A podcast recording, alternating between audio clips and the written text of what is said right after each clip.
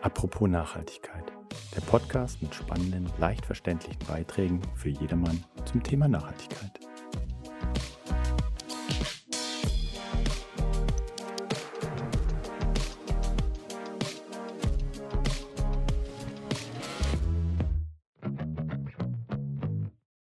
Herzlich willkommen zu unserem kleinen Podcast Apropos Nachhaltigkeit. Mein Name ist Gerhard Loskel und heute bei mir zu Gast Dr. Bernd Welz, seines Zeichens Vorstandsvorsitzender der Klimastiftung für Bürger.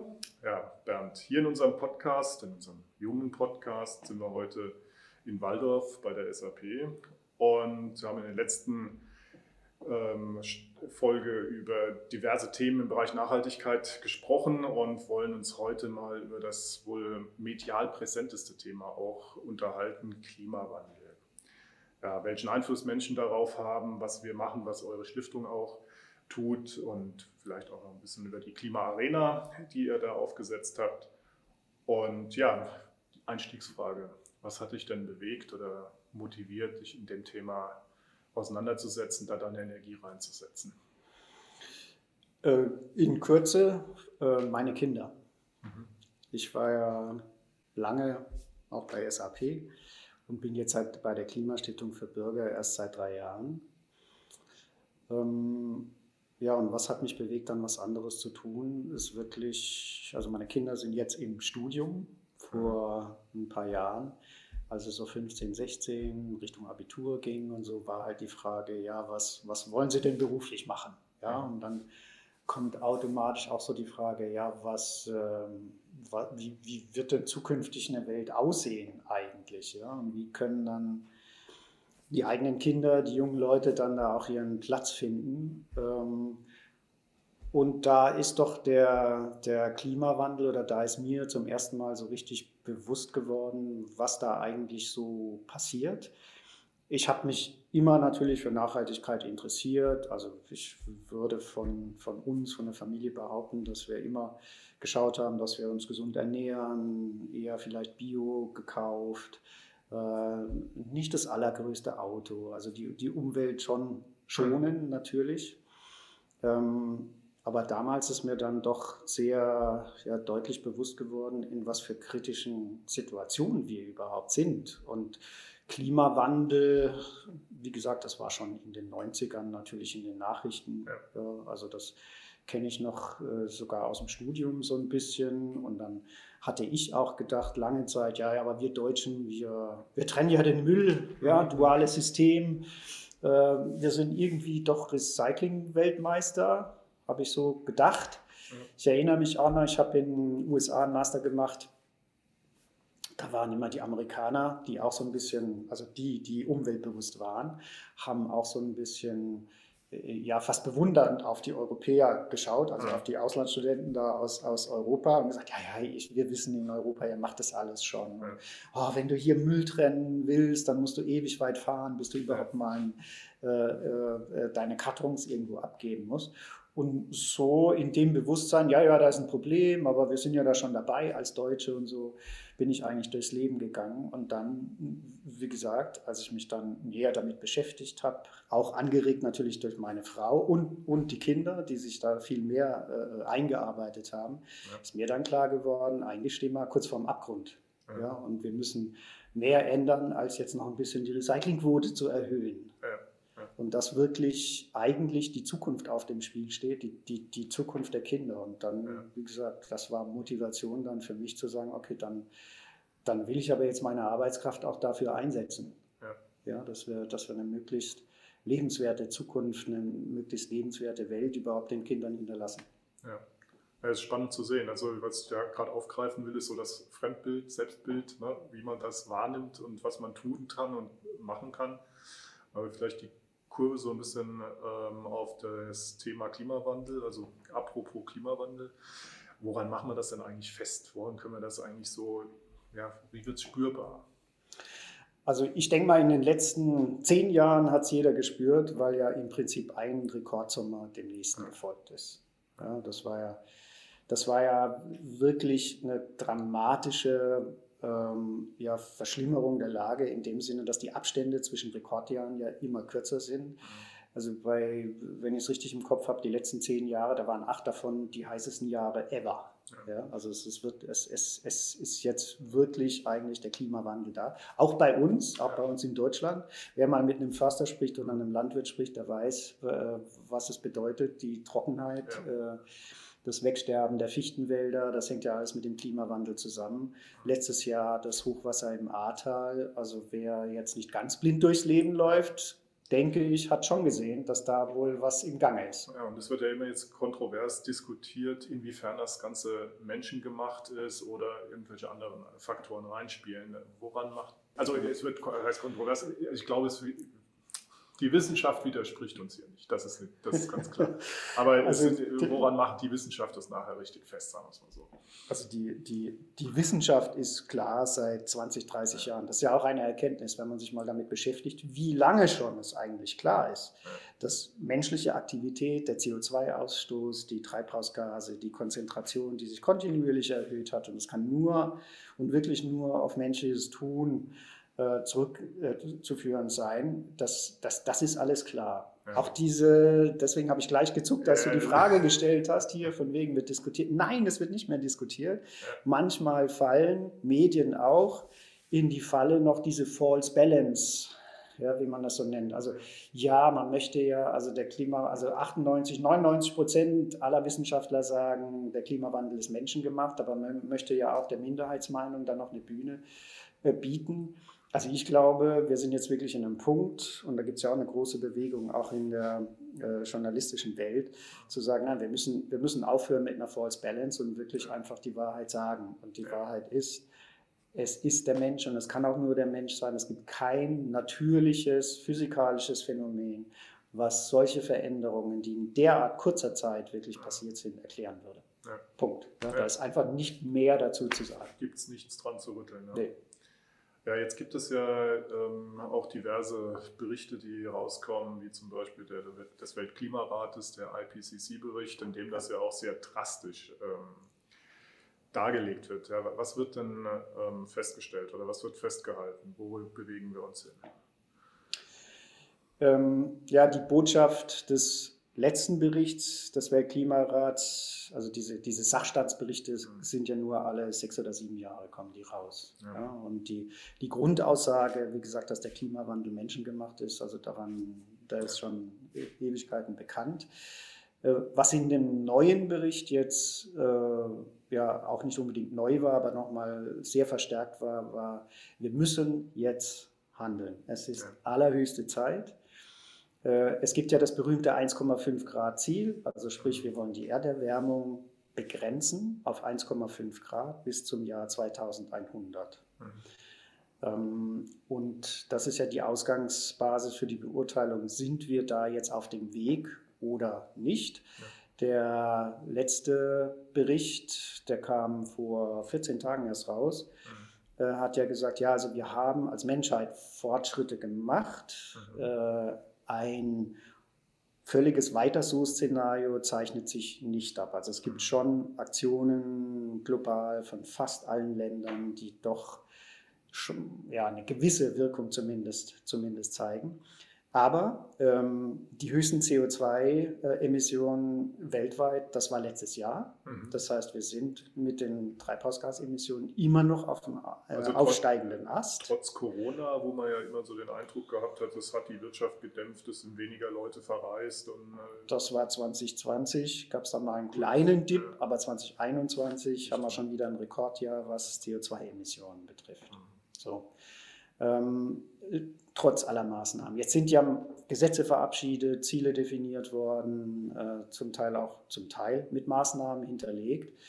Und der Weltklimarat sagt da ganz eindeutig, also das 1,5 Grad Ziel ist es dafür, um das noch zu erreichen, ist es zwingend notwendig, spätestens 2025, ab 2025 die Treibhausgasemissionen drastisch zu senken. Also das kann jetzt noch hier dieses Jahr, nächstes Jahr in, ja, ein bisschen auf dem Niveau bleiben, ja, aber aller, aller spätestens 2025 müssen wir runter. Ja. Und es ist jetzt schon absehbar, dass das 1,5 Grad Ziel nicht mehr zu erreichen ist, nur indem man CO2-Emissionen senkt, sondern man wird zumindest in der zweiten Hälfte des Jahrhunderts dann technische Möglichkeiten brauchen, um CO2 auch wieder aus der Atmosphäre rauszunehmen. Mhm. Mhm. Ähm, ja. Das Positive übrigens an dem Bericht ist, dass die Wissenschaftler sagen, wir haben die Mittel, also sprich die Technologie ist, die Technologien sind da, es sind die Konzepte da, um bis 2030 die Treibhausgasemissionen halbieren zu können. Okay. Wir müssen es nur tun. Es ist wahrscheinlich ein großer Investitionsaufwand, der da bevorsteht, der Wirtschaft wahrscheinlich und auch privat. Also vielleicht bringt uns das auch mal in die nächste Richtung. Na, persönlich, was kann man denn eigentlich machen und wo oder beziehungsweise wo tangiert es einen als, als äh, Privatperson dann auch? Ja. Ja, absolut. Aber äh, vielleicht bleiben wir einen Moment bei den Investitionen, weil ja. du schon angedeutet hast, oh, das wird alles so teuer. Ich weiß nicht, ob du das so gemeint hast, aber das hätte man ich, jetzt rauslesen können. Ich, vermute es so, dass man ja bestimmte, also Produktionsprozesse, Logistikprozesse und sowas umstellen muss, absolut. um einfach diese zu dekarbonisieren, wie man sagt. Genau. Und das braucht Investitionen, das ist überhaupt keine Frage. Ähm, nun ist es aber so, nur um eine Investition mal zu relativieren. Ja, es braucht äh, äh, große Investitionen, aber wir investieren so oder so gigantische Summen in Infrastruktur. Ja? Also sei es er er Erneuerung von irgendwelchen, äh, also bis vor kurzem wurden ja noch Kohlekraftwerke auch in Deutschland neue gebaut. Die haben natürlich auch Geld gekostet. Ja? Ähm, die, äh, die Investitionen, alles, was da für das Gas geschaffen wurde, wo auch geplant war, wir brauchen noch Gaskraftwerke, um Strom zu erzeugen, etc. Das sind alles, alles Investitionen, die man eigentlich gegenrechnen müsste. Ja. ja. Und was man auch nicht vergessen darf, äh, die Kosten des Klimawandels, also die Kosten, die man vermeidet, also die Schäden sozusagen. Ja ähm, wenn man schneller von den Treibhausgasen äh, äh, runterkommt, die muss man eigentlich auch gegenrechnen. Und eine mhm. ganz kleine Ahnung, wie teuer Klimawandel wird, haben wir ja gekriegt durch das Hochwasser im Ahrtal. Ja. 30 Milliarden hat mhm. alleine der Bund zur Verfügung gestellt. Ich weiß nicht, wie hoch dann die Gesamtschäden sind. Und es war ja nun wirklich ein sehr punktuelles Ereignis in Deutschland. Also es war, war schlimm und es sind viele Leute gestorben. Also wirklich ein, ein ganz dramatisches Ereignis. Ähm, aber wenn wir über Klimawandel, über eine Temperaturerhöhung von um die 2 Grad reden, dann wäre das halt kein punktuelles Ereignis mehr. Ja? Und dann gehen die mhm. Milliarden auch nur so verloren. Das muss man auch wissen. Und dann der letzte Punkt, was man auch gegenrechnen muss, ist natürlich die aktuelle Energiekrise durch die Ukraine, durch den Krieg hier in Europa. Ähm, die äh, Ölpreise, die Gaspreise, das hat sich alles mindestens verdoppelt in letzter Zeit. Also das sind auch ja riesige Kosten und die Investition jetzt in erneuerbare Energien, mhm. die macht einfach nur absolut Sinn aus ganz vielen Gründen. Das reduziert die Treibhausgase, es, äh, es ist im Augenblick günstiger, ja. ja. also wir sparen Geld, jeder Einzelne kann da mhm. natürlich auch Geld sparen und es hilft sogar noch unserer Unabhängigkeit und Freiheit, also unser, unsere Art zu leben ähm, äh, äh, verteidigt es sozusagen noch. Also es, ist, es, es macht absolut Sinn, da jetzt wirklich zu investieren. Ja, ist verständlich und nachvollziehbar. Ja, ähm, ja das ist jetzt die, die, die große Sicht gewesen. Ne? Also ja. in, in dem Sinne. Ich würde es trotzdem gerne dann uns mal ein bisschen punktueller auf die Lebenswelten unserer Zuhörer und jedes Einzelnen so ein bisschen runterbringen. Und ich denke, das ist ja auch einer der Punkte, die ihr von der Klimastiftung für Bürger auch ganz äh, bestimmt dann auch anschauen äh, wollt. Genau. Vielleicht kannst du uns mal einen kurzen Überblick geben, was ihr so unter dem ja, Begriff der Lebenswelten da auch versteht, in dem man sich da so wiederfindet. Ja, gerne. Vielleicht auch noch mal kurz erläutern, was ist denn überhaupt die Klimastiftung für Bürger? Sehr gerne. Also Klimastiftung für Bürger, Nomen est Omen. Also unser Auftrag ist es tatsächlich, Bürgerinnen und Bürger, alle, möglichst viele Menschen ja, zu sensibilisieren für den Klimawandel, die Klimakrise, wie immer man das nennen will, und dann auch zu motivieren zu einem nachhaltigen Lebensstil und einem nachhaltigen Wirtschaften. Äh, die Stiftung selber wurde schon 2014 gegründet durch die mhm. Dietmar Haupt Stiftung.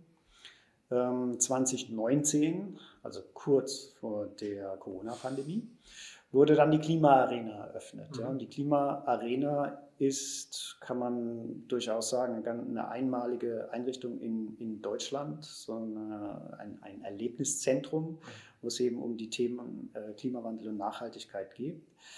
Äh, gibt es sonst nicht, so ein niederschwelliges Angebot, wo jeder hingehen kann. Äh, wir haben da auch einen besonderen Fokus natürlich auf die Jugend. Also wir bieten spezielle Programme auch an für Schulklassen. Ähm, ist aber auch, wie gesagt, ist super geeignet für einen Familienausflug, äh, Betriebsausflug, Vereine kommen zu uns. Also jeder, der möchte, kann sich da informieren. Und unser Motto ist ja, erlebe, was du tun kannst. Also wir wollen schon, dass jeder, der uns besucht, dann vielleicht nicht nur das eine oder andere Neue gelernt hat, vielleicht auch Zusammenhänge jetzt versteht, die ihm vorher nicht so bewusst waren, aber auch rausgeht mit einer Idee, was könnte ich denn ab heute, spätestens ab morgen ändern in meinem eigenen Leben. Mhm. Ja, wie ich konsumiere, wie ich äh, wie ich mit der eigenen Heizung umgehe. Äh, ja. Also ganz, ganz praktische und auch einfache Dinge. Mhm. Genau, ist, Heizung ist gerade so das Stichwort. Wir hatten über die Energie gerade ja. eingangs gesprochen. Ist also im Bereich Wohnen sicherlich ein großes Feld, wo man persönlich auch sich irgendwie äh, engagieren kann und vielleicht sogar auch Kosten sparen kann. Das hatte ich jetzt so unterschwellig ja, dann auch rausgehört. Ne? Also wir haben äh, das, Thema Wohnen und Energie ist, ist eine der Lebenswelten, die wir auch in unserer Ausstellung haben. Und die ist im Moment natürlich sehr beliebt. Ja, weil, wie, wie, gerade gesagt, also Öl ist teuer, Gas ist teuer, jeder schaut, äh, also Strompreise sind ja auch wahnsinnig gestiegen, also ist das Energiesparen. Ähm, ja, hat jetzt noch den zusätzlichen Benefit, dass ich es vielleicht sogar direkt im, im Geldbeutel merke. Ja. Und da gibt es eine große Bandbreite. Also wenn ich vielleicht nur mal beispielhaft ja, Wohnen, Energie mal ein bisschen auseinanderziehe.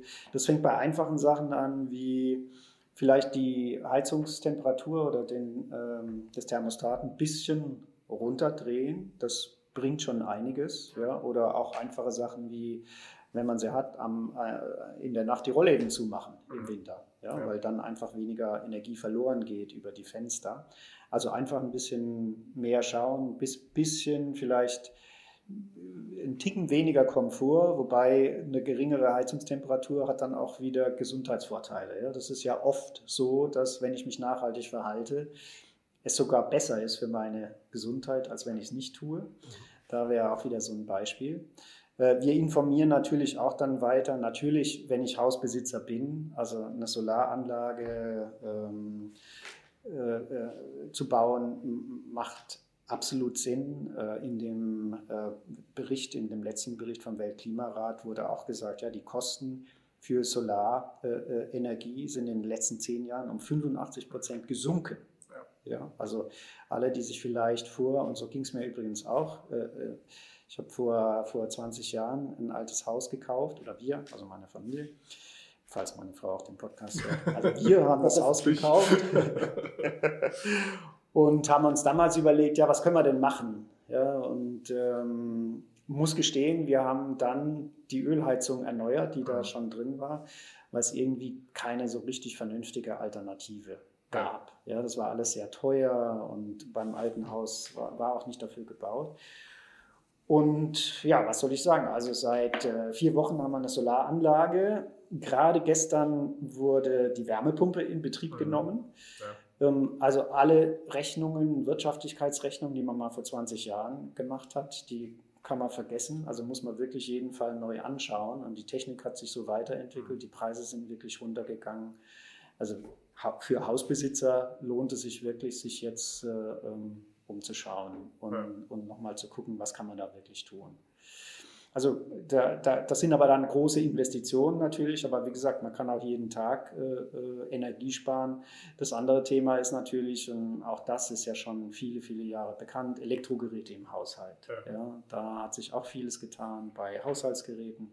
Vielleicht doch mal gucken, ob die alte Tiefkühltruhe jetzt man vielleicht doch nicht doch äh, ersetzen sollte, ob ja. sich das nicht lohnt, gerade mit den gestiegenen Strompreisen.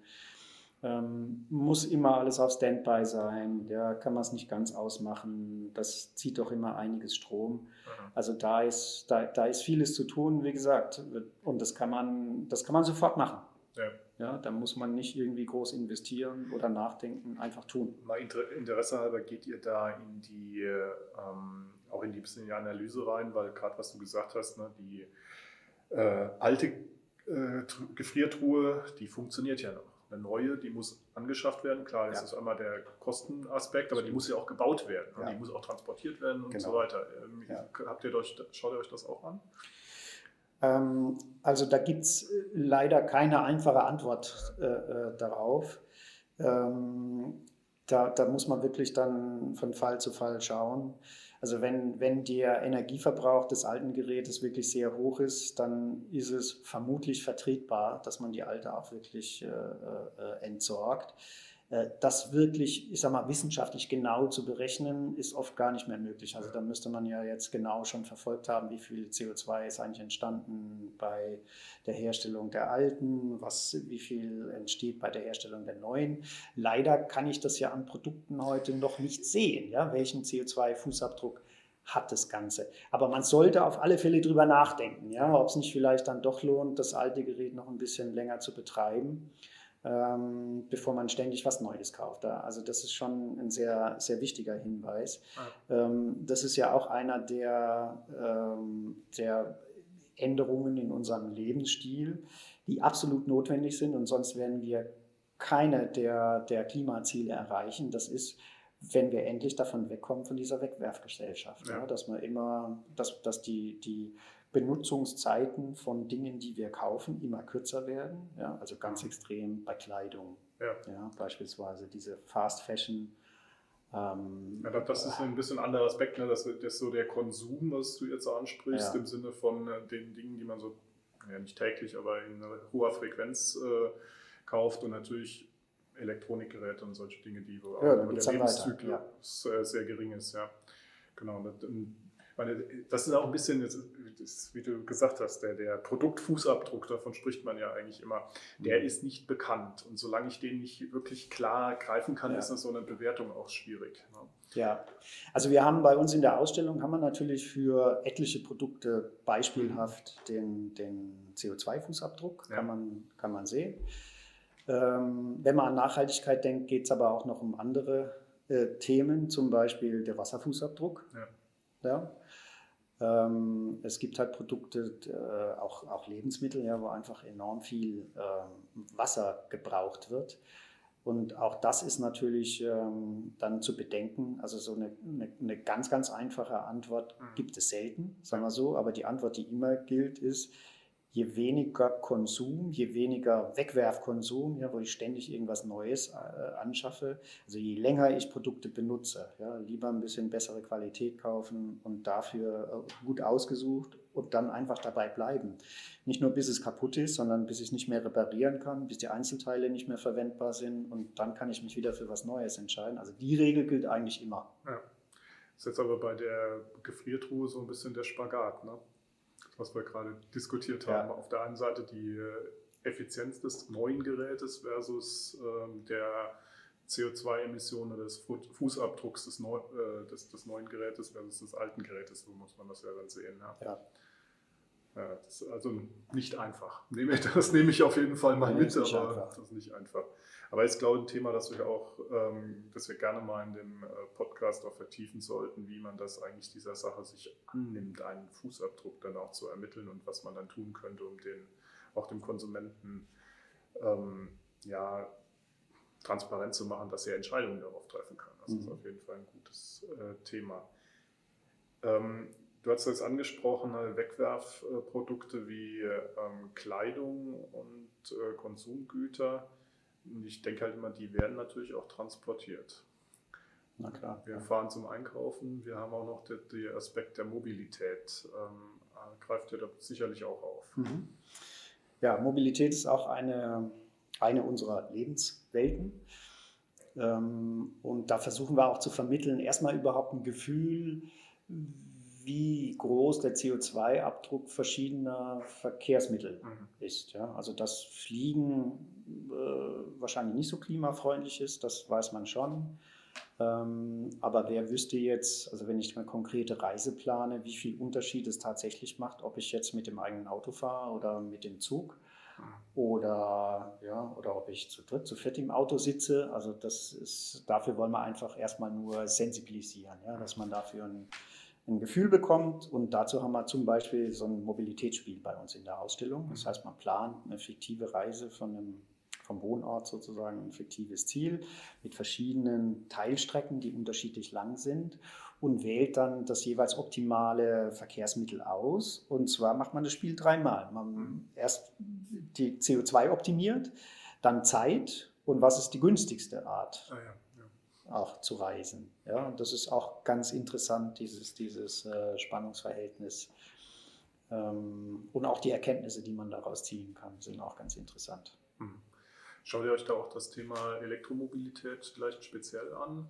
Weil das ist jetzt auch ein Thema, was wahrscheinlich viele umtreibt. Ne? Was, irgendwann ja. muss ein neues Fahrzeug angeschafft werden. Bleibt man bei einem Pkw, Diesel, äh, Benziner, geht man auf einen rein elektrischen, nimmt man ein Hybridfahrzeug. Bloß nicht.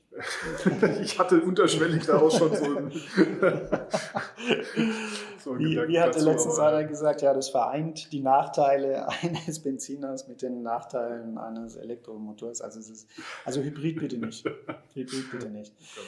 Also äh, ich sag mal so, wir sind jetzt nicht dazu da, ähm, äh, den Leuten vorzuschreiben, was sie kaufen sollen. Ja, das muss schon jeder selber wissen. Unser Ansatz ist es einfach, Leute, wir zeigen euch, so sind die Fakten. Ja, das, das, das ist das, was die Wissenschaft sagt. Wenn du mal realistisch rechnest, dann sieht es eben so aus und dann muss jeder natürlich für sich selber entscheiden. Ähm, wenn man aufmerksam natürlich das, das Thema auch äh, ja, Ankündigungen von äh, Automobilfirmen, auch der Deutschen verfolgt hat, dann ist es ja jetzt längst klar, es geht in Richtung Elektromobilität. Ja. Ist, also das ist da, also wer, wer da noch irgendwie Zweifel hat, das könnte ich jetzt nicht so richtig verstehen oder das sollte man mit den äh, CEO von Daimler reden oder von VW oder sowas, die machen ja da ganz, ganz klare Aussagen Richtung.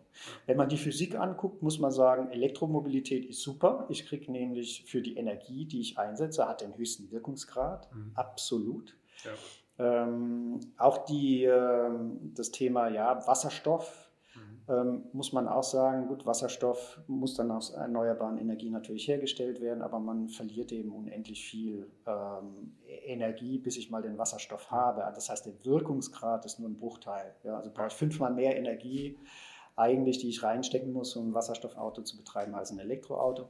Nichtsdestotrotz wird es natürlich Wasserstoffautos oder Fahrzeuge, sage ich mal, ja. geben. Ja, es gibt ja nicht nur das, äh, den Use Case, ich will individuell irgendwo hinfahren als Privatperson, sondern es gibt auch LKWs, es gibt Züge, ja. es gibt Flugzeuge. Es geht dann um die Energiedichte nicht, äh, ja. die, die, benötigt wird, um ein Schiff zu, äh, zum Fahren zu bringen oder um ein LKW zu Überall, wo, wo Batter also vereinfacht gesagt, überall, wo Batterien zu schwer sind, ja. Fliegen, Schiff etc., ähm, da kann ich dann Elektroantrieb ähm, ähm, nicht einsetzen. Aber die, die Studien sind ganz eindeutig. Also äh, letztes Jahr Potsdam äh, Institut für Klimafolgenforschung hat dazu auch eine Studie gemacht. Überall, wo ich Elektromobilität einsetzen kann oder Elektroantriebe einsetzen kann, ist es einfach das Effizienteste. Mhm. Ja, und solange wir nicht genügend Energie aus erneuerbaren Quellen haben, äh, ist es sowieso viel besser. Ähm, also wir, wir haben nämlich den grünen Wasserstoff nicht oder, ja. oder die E-Fuels oder was es vielleicht dann irgendwann mal geben wird, ist es sowieso besser auf Elektromobilität zu setzen. Aber wie gesagt, muss jeder natürlich selbst die Entscheidung treffen. Mhm. Äh, aber es ist ganz klar, die, die Weichen sind jetzt ganz klar gesetzt in die Richtung. Also äh, auch und vor allem auch von der Industrie. Ja. Ja, spannend. Das hat dann ja auch ein bisschen was mit ja, einem gewissen Veränderungsverhalten der Nutzung und so weiter zu tun. Und das bringt mich so ein bisschen an den Punkt, dass es ja auch eine gewisse Art von sagen wir mal, Change Management, sagt man in, äh, im Unternehmenskontext immer, also die Umstellung auf neue Verhaltensweisen mhm. und das zu begleiten. Ähm, Fände ich mal interessant von dir zu erfahren, wie ihr das äh, seht und wie ihr das Ganze angeht. Ja, also das ist ja genau das Schwierigste eigentlich ja. an, dem, an dem ganzen Thema. Ähm, also wir werden die, diese Klimakrise nicht einigermaßen bewältigen als Menschheit, wenn nicht jeder bereit ist, seinen eigenen Lebensstil zu hinterfragen. Ja. ja. und Lebensstil heißt, das sind Gewohnheiten, liebgewonnene Gewohnheiten. Hat auch ein bisschen was mit Wertesystemen zu tun, wenn ich mich halt darüber definiere, welches Auto bei mir vom Häuschen steht. Ja, da, dann, und das zeigt meinen sozialen Status in, in der Nachbarschaft. Ja.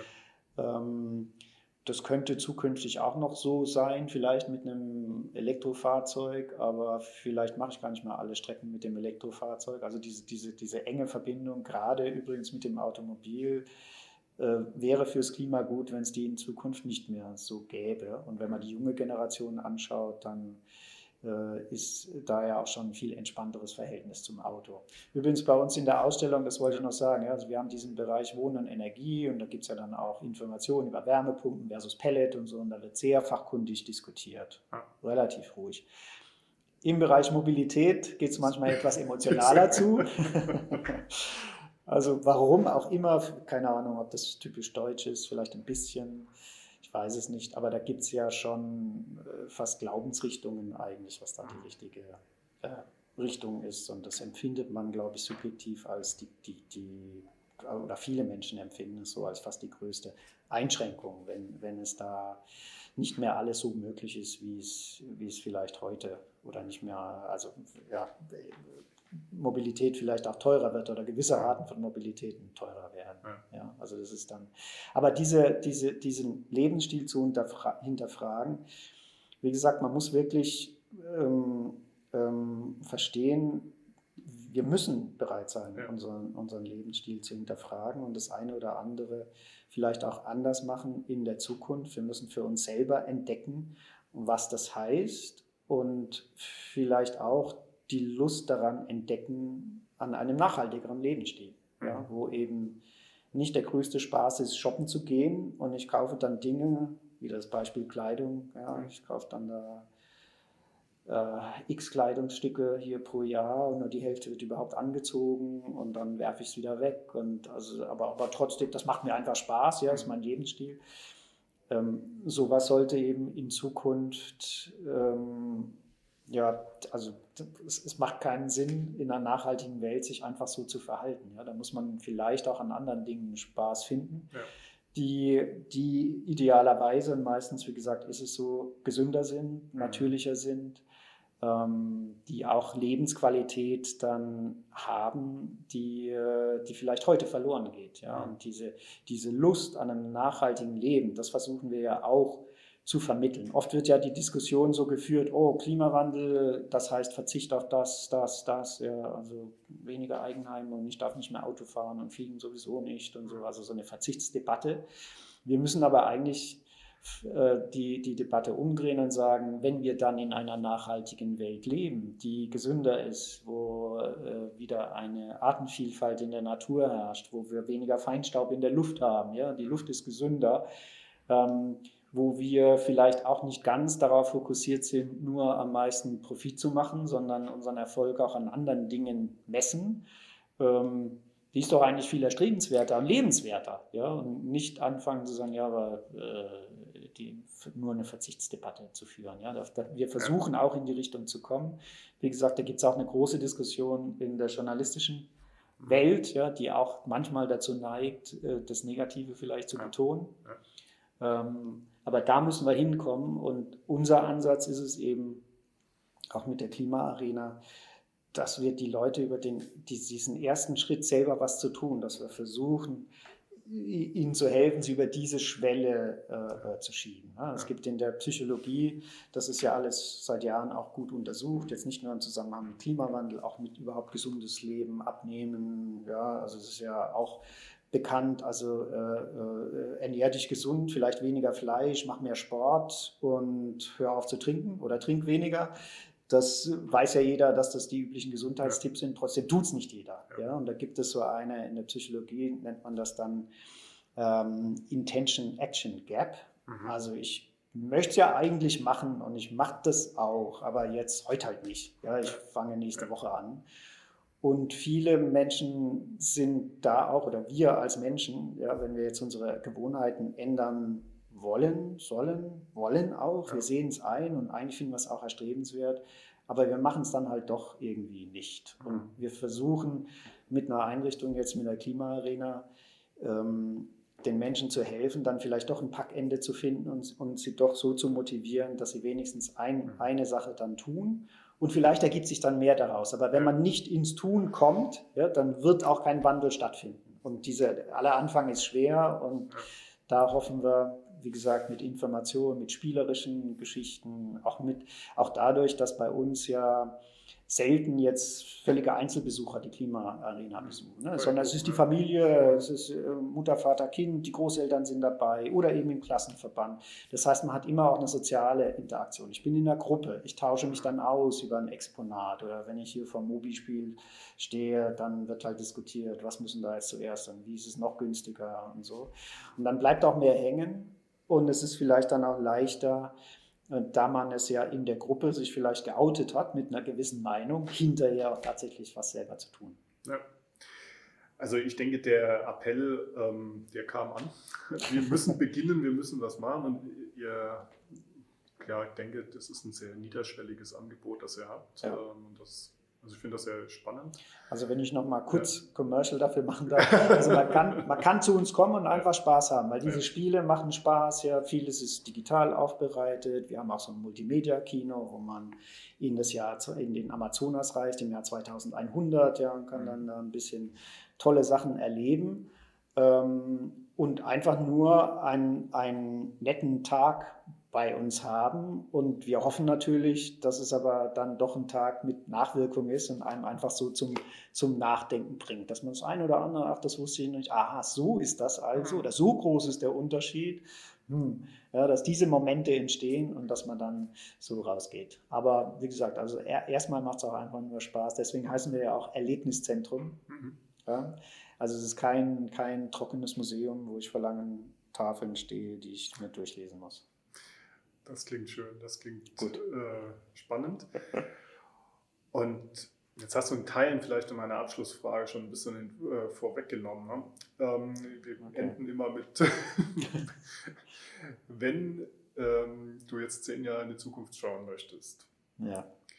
und aufgrund deiner Arbeit, was denkst du äh, oder was wünschst du dir, wie sich das gewandelt hat, was ihr bewirkt habt? Was ist euer, ja, dein persönlicher Wunsch, euer Ziel mit der Stiftung? Ja, ich wünsche mir, und dafür arbeiten wir jeden Tag, dass wir doch zumindest einen kleinen Beitrag dazu liefern, dass wir wirklich alle Menschen mitnehmen bei diesen großen Veränderungen, die anstehen. Ja, wir haben es am Anfang ja angesprochen, also das, das darf man auch nicht kleinreden. Es, es wird, es muss sich eigentlich alles ändern. Die Art, wie wir konsumieren, es hat Auswirkungen auf unseren Lebensstil, haben wir gesagt. Die Wirtschaft, ja, die Kreislaufwirtschaft muss etabliert werden, viele Produkte neu entwickelt. Also es kommen, also wir stehen jetzt wirklich an der Schwelle vor großen, großen Veränderungen. Und ich wünsche mir natürlich, dass ich in zehn Jahren dann zurückblicken kann und sagen kann, ja, also zumindest in unserem Rahmen hier in der Region haben wir mit dazu beigetragen, dass auch wirklich jeder versteht, was da passiert, vielleicht äh, auch dann mit Lust aktiv wird und diese Zukunft gestalten wird. Und äh, ja, dass ähm, wir ein großes Stück weiter sind, wenn ich jetzt wieder an meine Kinder denke, ein großes Stück weiter sind in, in, in zehn Jahren. Da müssen nicht nur die Weichen gestellt sein, sondern wir müssen ein gutes Stück unterwegs sein, dass wir es wirklich schaffen, dieses große, große Ziel, die Erderwärmung auf 1,5 Grad dann zu beschränken. Das wünsche ich mir. Vielen Dank, Bernd. Vielen Dank für die Zeit. Vielen Dank fürs Zuhören. In einer der nächsten Folgen werden wir uns über das Thema Biodiversität, du hattest gerade noch angesprochen, einmal unterhalten und natürlich auch Bildung im etwas höheren Bildungssegment uns auch mal anschauen, was wir da tun können. Nochmals vielen Dank für deine Zeit und fürs Zuhören. Dankeschön, hat Spaß gemacht.